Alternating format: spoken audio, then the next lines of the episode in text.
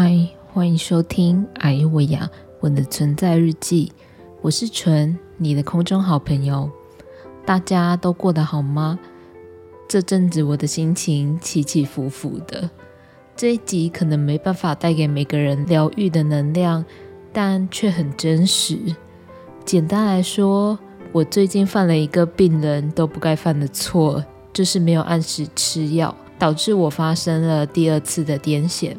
这次发生的情况跟第一次其实没有太大不同，一样是脸一直往右偏，呼吸急促跟流口水，维持了两分钟左右。该说这是一种后知后觉吗？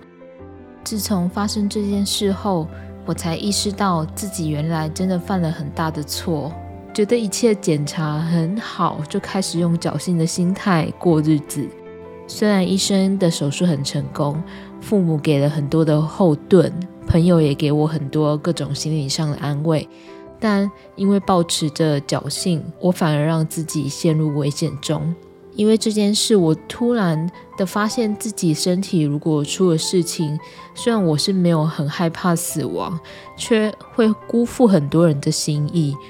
这件事情会让很多人为我伤心。每当我这么想的时候，我的心里就会出现一个很深的愧疚感，这个感觉使我在每一次想到的时候都会崩溃大哭。但再多的后悔也不能改变已成的事实，所以我也只能擦干眼泪，面对我下次的 M R I 检查，好好跟医生忏悔，好好跟身体道歉，并把结果仰望交给神，盼望有一个好的结果出现。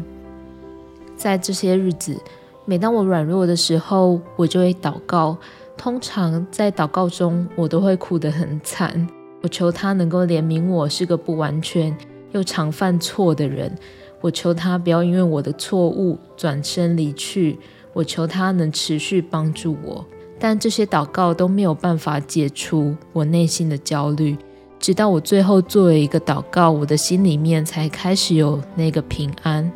我对神说，无论检查的结果是好是坏，只要是神给我的，我都顺服。我也感谢神能够给我充裕的时间，重新跟家人建立好的关系，让我重新回到教会，体会肢体的美好，以及能与许多我很想念的人见到面。我真心感谢神能给我这些时光。很神奇的是，当我做完这个祷告，我心中的阴霾就烟消云散了。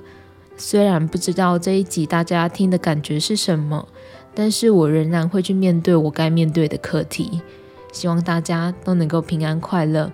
我们有缘，空中再见，爱你们，拜。